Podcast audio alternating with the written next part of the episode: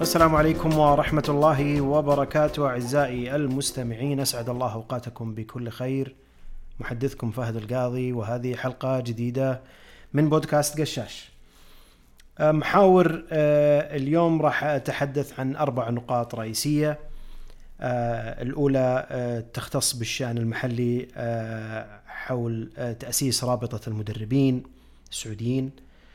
وثلاث نقاط يعني عالمية تخص أندية أولا نيوكاسل والأداء اللي قاعد يسويه نيوكاسل وتأثيره المادي هذه على الخطة اللي ماشي فيها نيوكاسل للسنوات القادمة.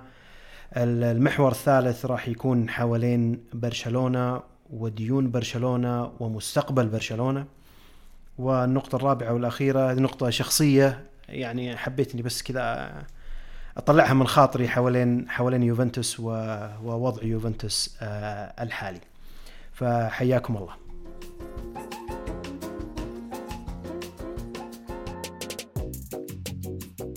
قبل ما أبدأ في موضوع رابطة المدربين اولا أحب أبارك لمجلس إدارة الاتحاد السعودي لكرة القدم على آه، على ترشيحهم بالتزكية لأربع سنوات قادمة. إن شاء الله أتمنى لهم كل التوفيق. إن شاء الله في تلبية طموحات الكرة السعودية القيادة والجماهير بشكل عام.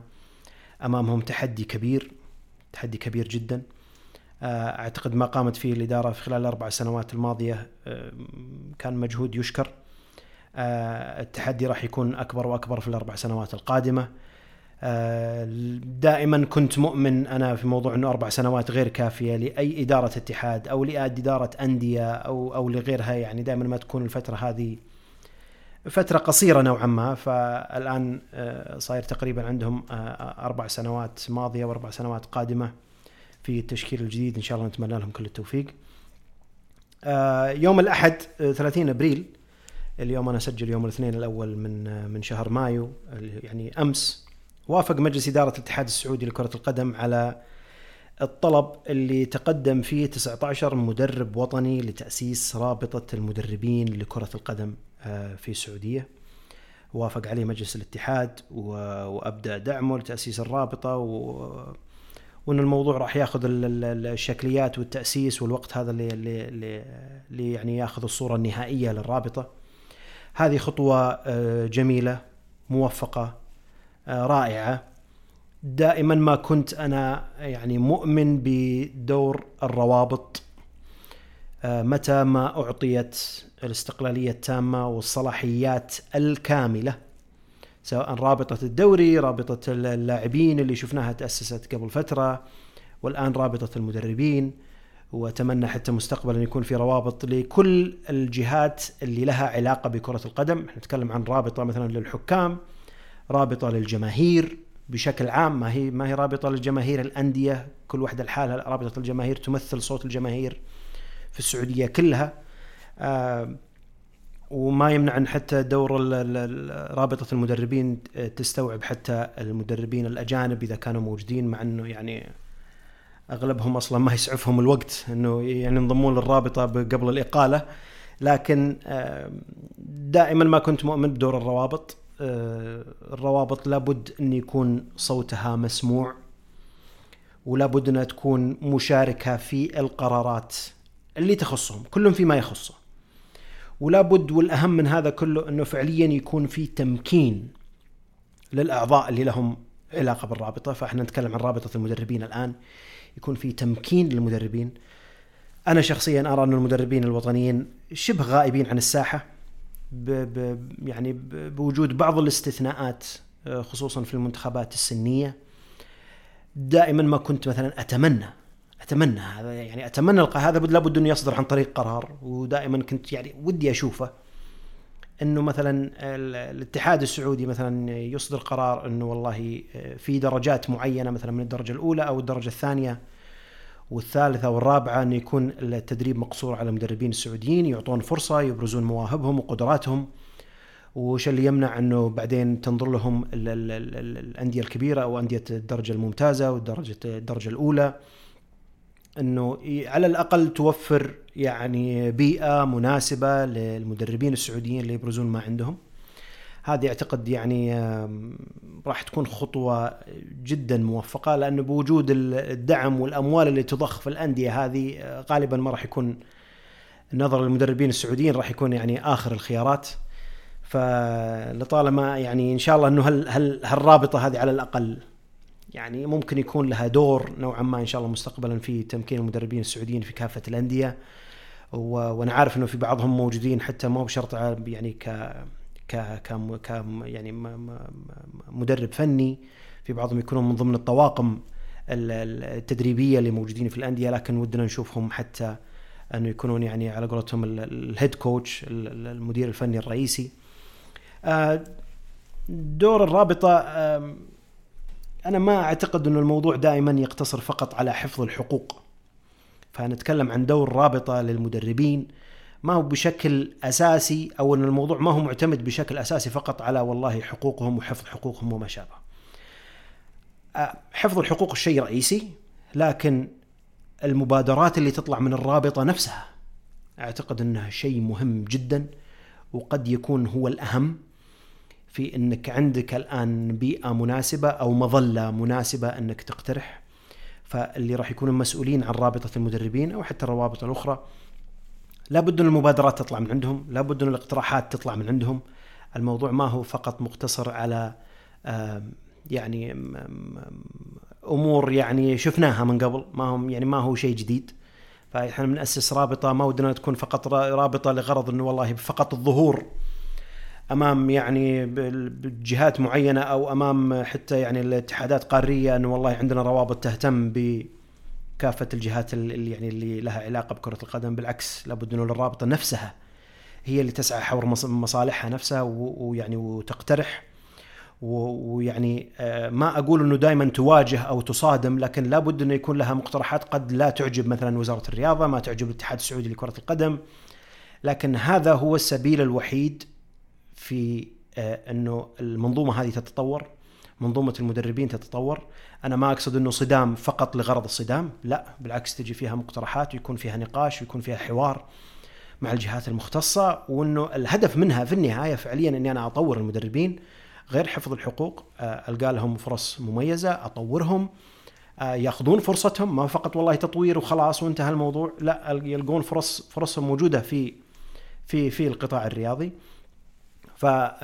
فارجو أن هذه اولا المبادرات تكون موجودة من الرابطة نفسها. أرجو أنه في إذا ظهرت هالمبادرات والاقتراحات أنه الاتحاد السعودي والوزارة يكونوا متقبلين لها يناقشونها على الأقل يعني يشوفون وش يعني الأمور الإيجابية اللي تطلع من وراها.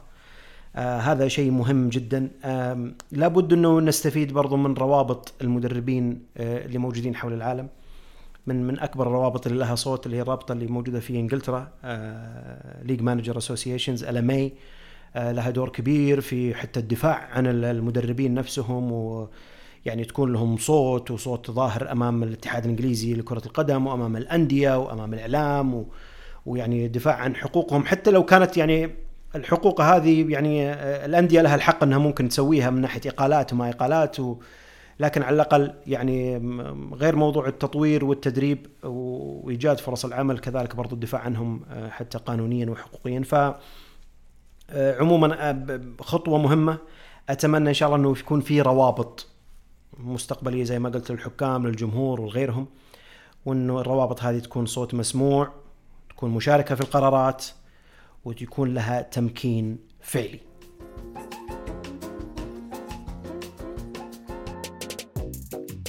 المحور الثاني أنا بتحدث عن نيوكاسل. ونيوكاسل آه، آه، يعني بتكلم في بداية فنيا والنتائج اللي حققها نيوكاسل خلال الموسم هذا كله. وبالتحديد مثلا خلال الأسبوع الماضي حقق ثلاث انتصارات متتالية وانتصارات كبيرة. أمام توتنهام بست أهداف مقابل واحد أمام إيفرتون بأربع أهداف مقابل واحد وأخيرا أمام ساوثهامبتون انقلب النتيجة وانتصر ثلاثة واحد.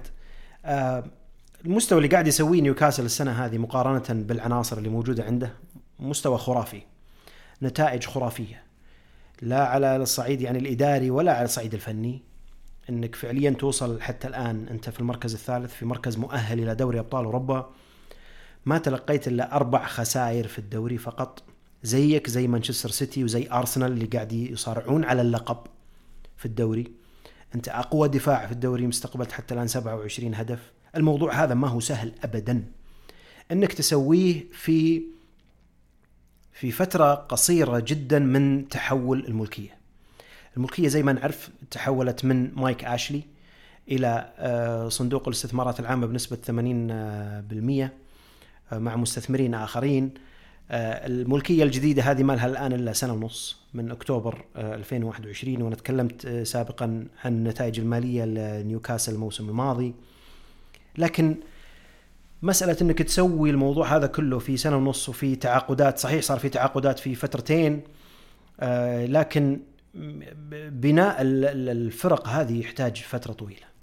اي أي فريق تغيرت ملكية وصار صار في ضخ أموال أو صار في يعني توجهات وصار في خطة طويلة المدى ما تجي بين يوم وليلة مستحيل لو عندك يعني أموال الدنيا كلها لا يمكن بأي حال من الأحوال إنك بس لأنه ضخيت أموال خلاص من بكرة أنا بجيب البطولات. مستحيل. الموضوع يعني مترتب على يعني عوامل كثيرة جدا جدا ما تقدر أنت تأخذها في سنة ولا في سنة ونص. لكن أداء داخل الملعب أعتقد اللي قاعد يسويه نيوكاسل الآن اختصر مسافات للخطة طويلة المدى اللي يبنون عليها ملاك نيوكاسل ومن ضمنهم صندوق الاستثمارات العامة.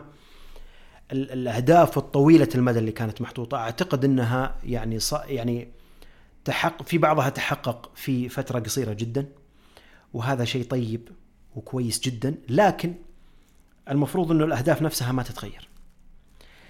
يعني إذا أنا أنا عارف إنه نيوكاسل مثلا بالبداية ما كان الهدف إنه وصول مثلا إلى الأربعة الكبار في الدوري الإنجليزي بداية الملكية. يعني قد قد أجزم. ما ودي أحط يعني 100% الموضوع لكن أجزم إنه ما كانت من ضمن الأهداف اللي محطوطة في أول سنة.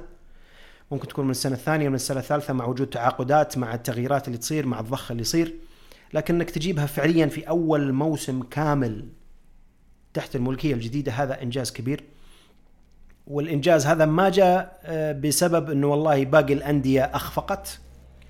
صحيح إنه ليفربول أخفق السنة هذه تشيلسي أخفق السنة هذه توتنهام نشوفه يعني آه، في الفترة الأخيرة يخفق كذلك. لكن نيوكاسل أدى أدى يعني أداء أداء رائع. فنيوكاسل ما وصل للدرجة هذه بسبب يعني ضعف مستوى البقية فقط لا بسبب ادائه الرائع خلال خلال الموسم. فاذا أنا بأصل أو انتهى الموسم هذا ونيوكاسل وصل إلى دوري أبطال أوروبا هذا ما يم مو معناته إني أجي أنا أعدل الأهداف حقتي. أهدافي ما زالت بجي أدخل الموسم الماضي وأنا فعليا هدفي إني اوصل لل top four لا تتغير الأمور إنه والله يصير هدفنا الآن البطولة لأنه البطولة راح تكون فيها ضغط كبير جدا على المدرب وعلى اللاعبين وعلى الاستقطابات اللي بتصير. وحتى الجمهور بيدخل في الموضوع بيبدا يفكر فيها فلا بد إنه تكون يعني التخطيط على مدى طويل ما تتعدل الأمور حتى لو في أهداف أنت حققتها قبل وقتها. عشان ما تأثر على خطتك بعيدة المدى. الآن وصولك إلى دوري أبطال أوروبا ان ان إن تم في في نهاية الموسم راح يفتح آفاق جديدة وأبواب جديدة كثيرة على نيوكاسل. نيوكاسل أول ما جاء الملكية الجديدة كان عندهم مساحة نوعا ما أنه يعني يسوون تعاقدات مع لاعبين يعني بعدد كبير نوعا ما وبأموال أكبر شوي لأنه الملكية السابقة لنيوكاسل تحت مايك أشلي ما أنفقت الكثير على آه، على النادي فمن ناحية اللعب المالي العادل كان في مجال للملكية الجديدة إنهم يتحركون شوي في بداية فترتهم الآن بي, بي أو بلاش الآن أصلا سلط عليهم الضوء الآن أصلا إنه موضوع المبالغ والمبالغ جاية من وين واللعب المالي العادل وأكيد نيوكاسل بيدخل فترة الانتقالات الصيفية وراح يضخ. لكن تأهل إلى دوري أبطال أوروبا راح يسكت الناس شوي يسكت المنتقدين هذول اللي يدورون أي حاجة. لأنه إذا أنت فعليا ما تحركت أو والله ما وصلت إلى هدف معين وضخيت أموال بيقولون الناس خلاص الموضوع واقف على ضخ وحط فلوسك وخلاص. لكن أنت الآن وصلت إلى دوري أبطال أوروبا فوصلت إلى الأموال اللي بتجي من دوري أبطال أوروبا. من الإيرادات اللي بتجي من آه، دوري أبطال أوروبا. فهذه بتفتح لك مجال أكبر شوي إنه حتى تتمم التعاقدات وما زلت متوافق مع اللعب المالي آه، العادل. آه، نيوكاسل محتاج إلى تدعيم صفوف في الصيف. ما زلت أعتقد إن نيوكاسل صف ثاني الدكة ما زالت ما هي بقدر المطلوب. للمنافسه على أكثر من جبهة الموسم الماضي. أنا ما أقول إنه يحقق بطولات الموسم الجاي لكن إنه ينافس على أكثر من بطولة وخصوصا إنه راح تكون في عندك يعني بتمر عليك أسابيع كثيرة راح يكون فيها مباراتين في الأسبوع وبعضها ثلاث مباريات في الأسبوع. فلا بد يكون عندك دكة آه، قوية تدعيم للصفوف الأساسيين وحتى حتى الاحتياط باستخدام الهدف هذا اللي أنت حققته في فترة قصيرة المدى أنك تأهلت إلى دوري الأبطال. دوري الأبطال راح يفتح لك أبواب زي ما قلت غير موضوع اللعب المالي العادل راح يفتح لك أبواب من ناحية الإيرادات التجارية وعقود الرعاية. أنت الآن موجود في أوروبا راح يشوفونك العالم في أوروبا حضورك الجماهيري كبير راح يكون فرصة كذلك لتعاقدات تجارية أكبر. من شأنها في النهاية الهدف إنه فعليا أنت قلصت. بدل ما هي خطتك طويلة المدى كانت والله على خلينا نقول مثلا على سبع سنوات الآن أنت ممكن قلصتها إلى خمس سنوات بفضل الأداء الرائع اللي قام فيه آه، نيوكاسل خلال خلال الموسم هذا. دخولك إلى دوري أبطال أوروبا طبعا غير أنك فعليا تنافس اوروبيا الأموال اللي راح تجيك كذلك من دوري أبطال أوروبا خلال الموسم الجاي. حتى لو مشاركتك ما كانت بالقوة المطلوبة راح يكون فيها راح يكون فيها عوائد كبيرة جدا وراح تفرق مع ميزانية آه، نيوكاسل ونتائجه المالية خلال الموسم القادم.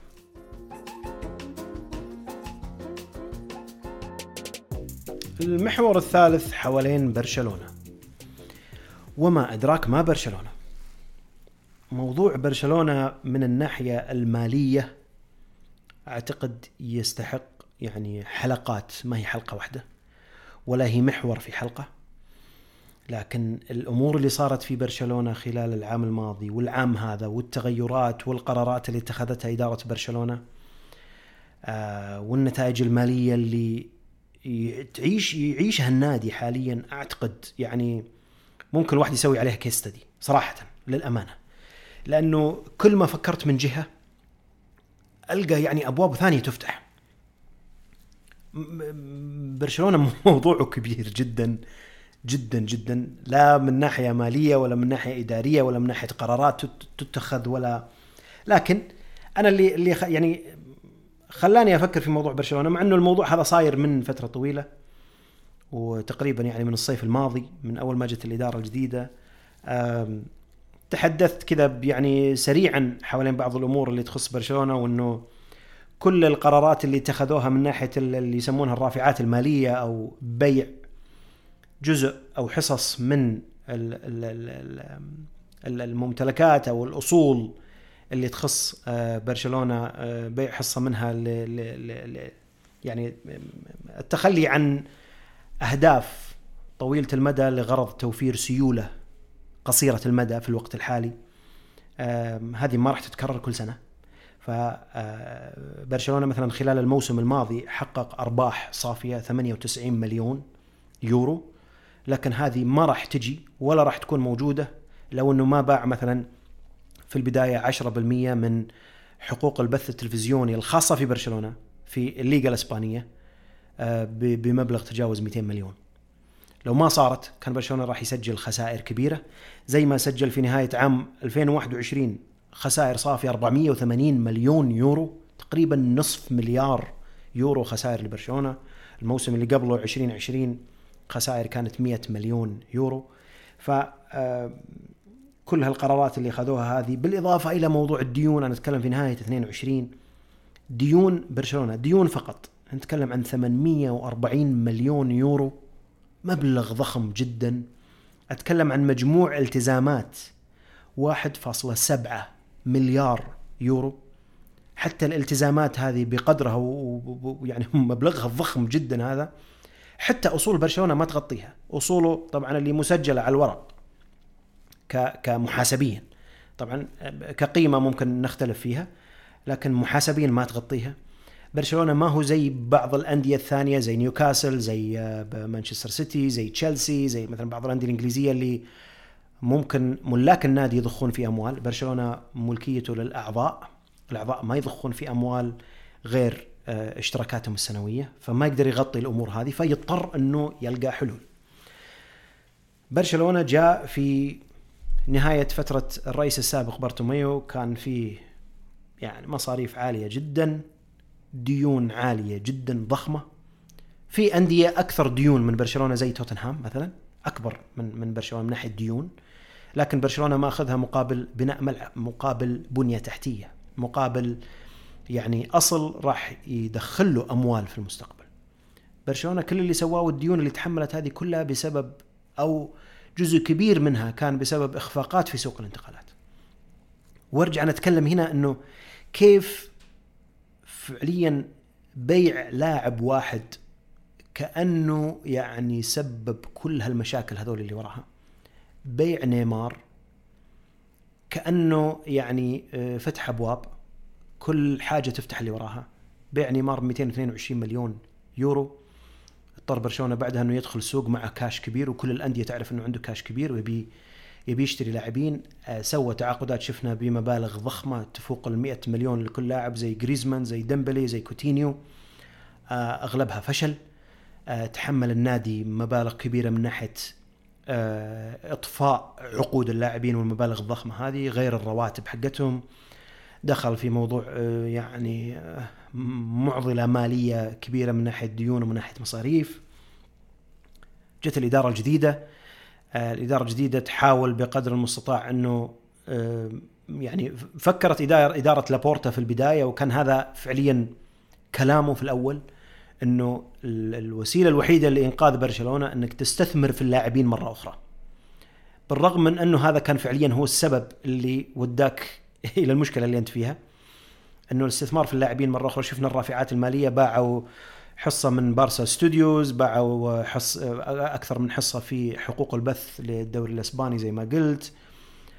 حققوا من وراها مبالغ كبيرة تسجلت كإيرادات في في دفاتر النادي قدر يسجل لاعبين جدد بعد ما منعوا الليغا من من هالموضوع هذا.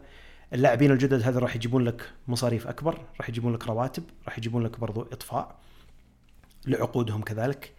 فكل التوجه هذا كل المبالغ اللي انباعت هذه والحصص اللي بعتها اللي, طويلة المدى اللي هي مداخيلك طويلة المدى عشان توفر سيولة آنية الآن كلها راحت كذلك أغلبها في في تعاقدات لاعبين وفي مصاريفهم.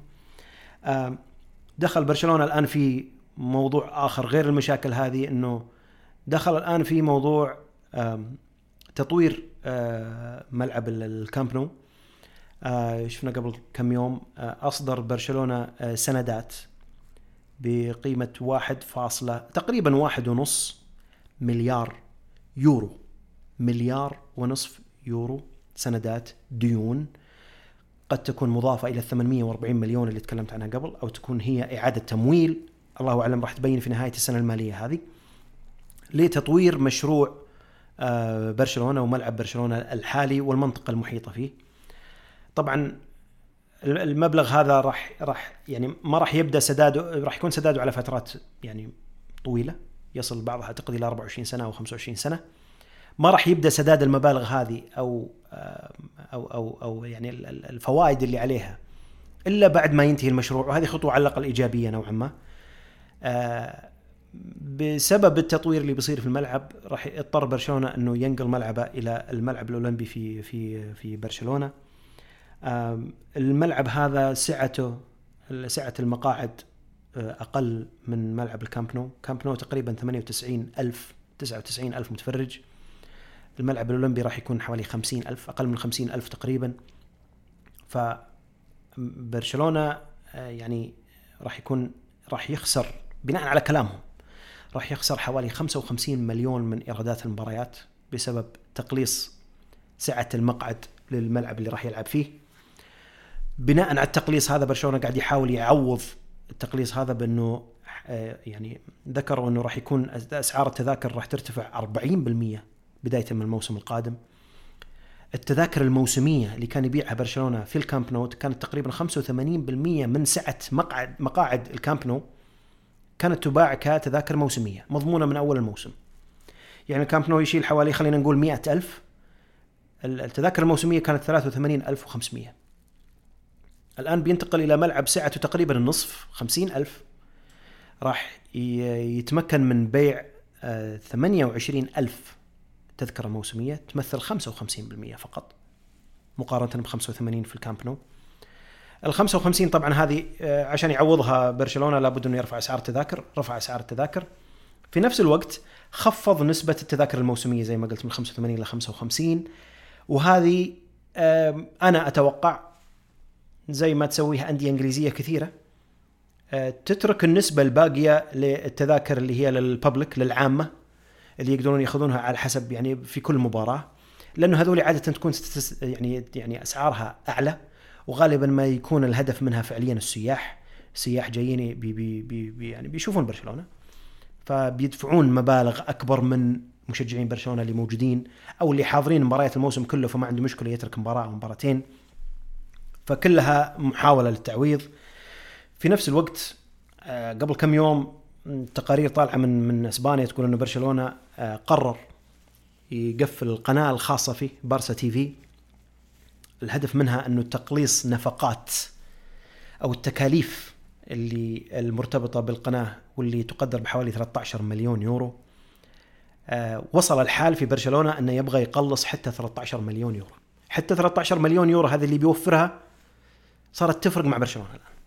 هذه نقطة أعتقد يعني ما أعتقد وصلها برشلونة وأعتقد يعني واصلة إلى ليفل يعني شوي يعني مؤثر وأعتقد خطير جدا. أبى أتكلم عن عن خطة مستقبلية الآن. برشلونة داخل نفق مظلم برأيي أنا الشخصي. نفق مظلم من الناحية المالية. آه، ديون كبيرة جدا وأضفت عليها ديون أكبر. صحيح أنه مقابل أصل أو بنية تحتية راح تبنيها لكن أمامك سنوات للسداد وأمامك مبالغ كبيرة للسداد. كانت إدارة مالية سيئة في السابق خصوصا في الإدارة السابقة. وزي ما قلنا تخليت عن حقوق مستقبلية فقط عشان توفر سيولة الآن لأهداف معينة. ما ما أمام برشلونة الآن إلا أنه يحاول بقدر المستطاع اللي أنا أشوفه أنه بيع اللاعبين اللي موجودين.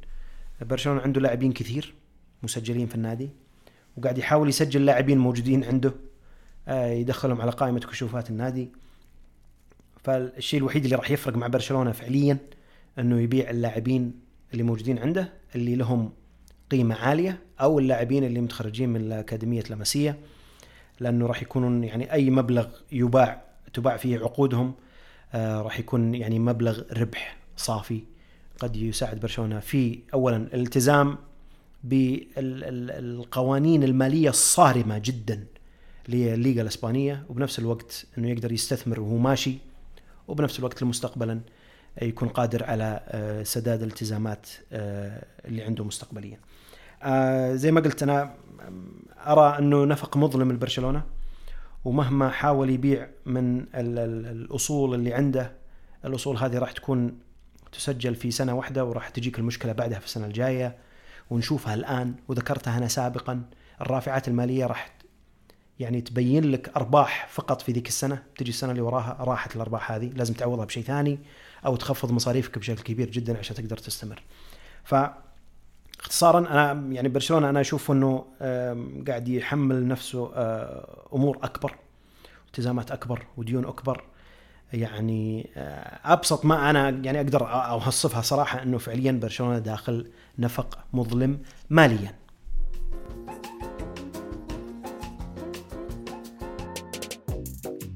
المحور الأخير يخص يوفنتوس.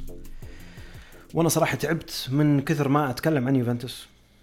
وتكلمت عنه كثير في حتى في حسابي الشخصي. أحاول إني أبعد يوفنتوس عن قشاش صراحة. آه، ما ودي إنه يعني ميولي ياخذني شوي آه، ناحية قشاش لكن يعني آه، اضطريت إنه مرات أحط أشياء إحصائيات قد تكون يعني تهم تهم ناس كثير مو فقط مشجعين يوفنتوس لكن في تغريدة حطيتها قبل أمس. أمس اليوم الأحد بعد نهاية مباراة يوفنتوس أمام بولونيا إنه ماسيميليانو أليجري مدرب الفريق كمل المباراة رقم 100 في قيادة يوفنتوس على كافه في كافة المسابقات. بعد ما رجع آه، طبعا عودته الثانية في آه، في صيف 2021 المباريات المية هذه ملخص إحصائيات بسيطة جدا عنها ما ودي أدخل في تفاصيل. تفاصيلها عندي موجودة على جنب لكن يعني من كثر ما أنها اولا تعور القلب وبنفس الوقت من كثر ما أنها يعني تحتاج تفصيل آه، ما بغيت إني أدخل فيها حتى في في تويتات. آه، في الميت مباراة اللي قاد فيها آه، أليجري بعد ما رجع فاز في 54% فقط من المباريات. خسر في 26% من المباريات. وأرجع وأقول في كافة المسابقات. معدل النقاط يجيب في كل مباراة 1.82 نقطة في كل مباراة كمعدل. ويسجل كمعدل هدف ونصف في كل مباراة. كل الأرقام اللي قلتها هذولي هي الأسوأ في تاريخ يوفنتوس. منذ يعني الصحوة حقت يوفنتوس اللي مع بداية كونتي. يعني من بداية الموسم اللي حققنا فيه الدوري اللي هو 2011 2012 يعني في 12 موسم متتالي هذه أسوأ أرقام ممكن تحقق. في الموسمين اللي قاد فيهم حتى الآن أليجري الفريق طبعا آه، كسر أرقام الموسم الماضي من ناحية خسائر ومن ناحية يعني أرقام سيئة. وجاء السنة هذه وحتى كسرها أفضل يعني كسرها زيادة. يعني ما اكتفى أنه الموسم الماضي كان سيء وأنا ما ودي أحط اللوم كله على أليجري لا مع أني لي يعني يعني احمله جزء كبير من الموضوع. الإدارة لها لها دور كذلك وفي مشاكل أخرى برضو بتطرق لها على السريع. لكن يعني بعودته كسر كل الأرقام. ومن ناحية سيئة طبعا ما هي من ناحية إيجابية. في المواسم اللي إحنا معاه الآن السنتين ما حقق ولا بطولة. آه، في الموسم الأول اللي جاء فيه بعد عودته ما حقق أول بطولة. لأول مرة من من 11 موسم قبله. كنا كل موسم حتى مع ساري ومع بيرلو حققنا بطولات. مع أليجري ما حققنا. الموسم هذا شكله شكله حتى الآن بدون بطولات إلا إذا اليوروبا ليج آه، جت بطريقة أو بأخرى مع إني أشك فيها. الفريق داخل الملعب فعليا فاقد هوية. ما له صورة ما له شكل الفريق تماما. يعني مرات ودي يعني أقابل ناس محللين فنيين. أنا ماني محلل فني ولا أني فاهم فنيا بشكل كبير لكني يعني عندي قراءات أقدر أطلع فيها خصوصا مع فريق أنا اشجعه يعني من من حوالي 30 سنة. مستحيل تعرف شكل اليوفنتوس من مباراه للثانية.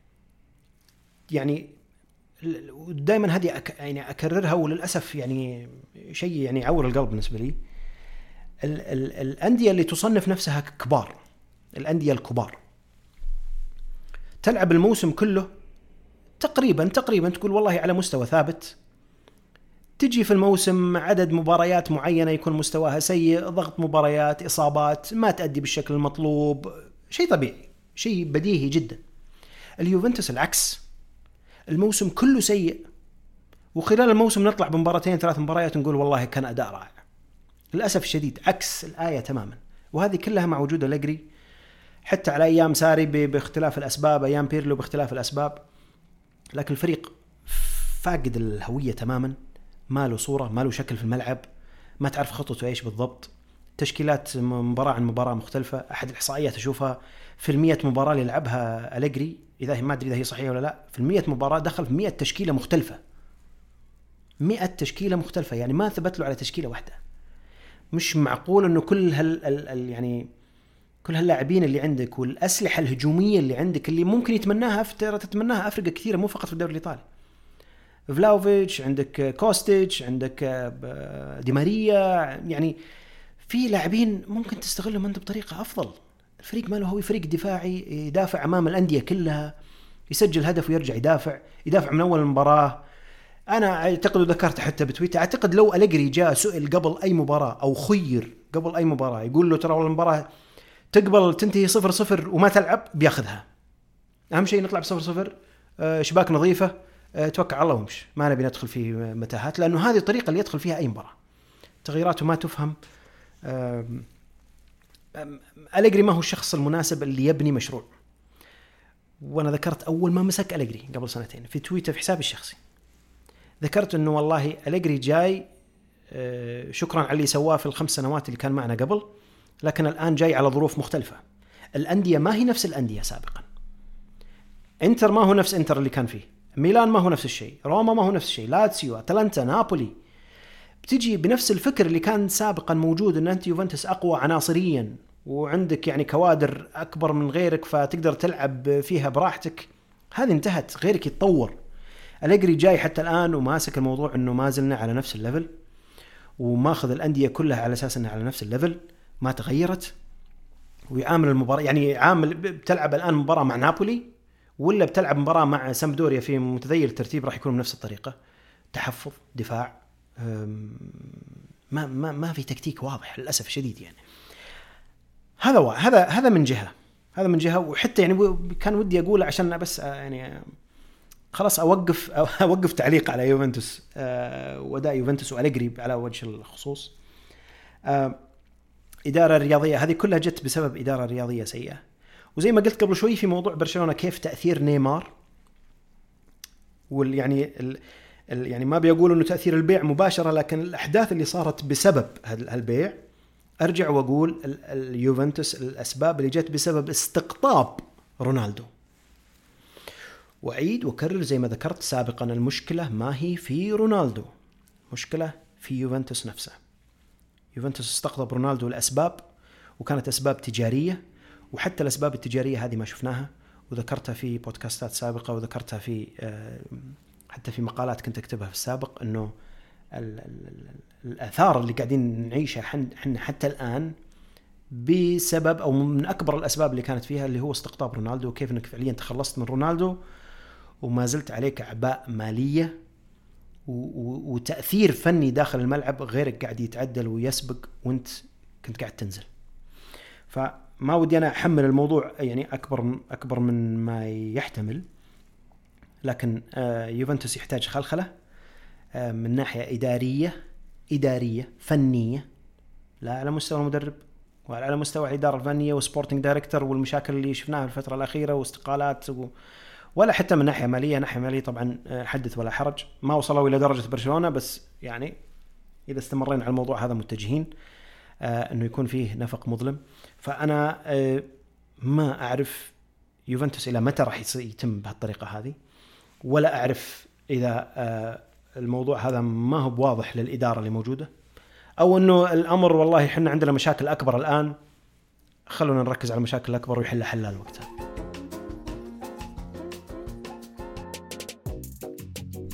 آه، ختاما آه، كل شكر وتقدير لكم على استماعكم. لا تنسوني دائما من دعمكم وتقييمكم واقتراحاتكم وتقييم على منصات البودكاست. أبل وجوجل وسبوتيفاي إن كان في أي مقترحات تخص مواضيع أو تخص المحتوى الخاص بقشاش سواء على التويتر أو على البودكاست رجاء تتواصلون معي بمقترحاتكم على حسابي الشخصي في تويتر @فهد underscore الكادي أو حساب قشاش @قشاش نتورك تقبلوا تحياتي والسلام عليكم ورحمة الله وبركاته.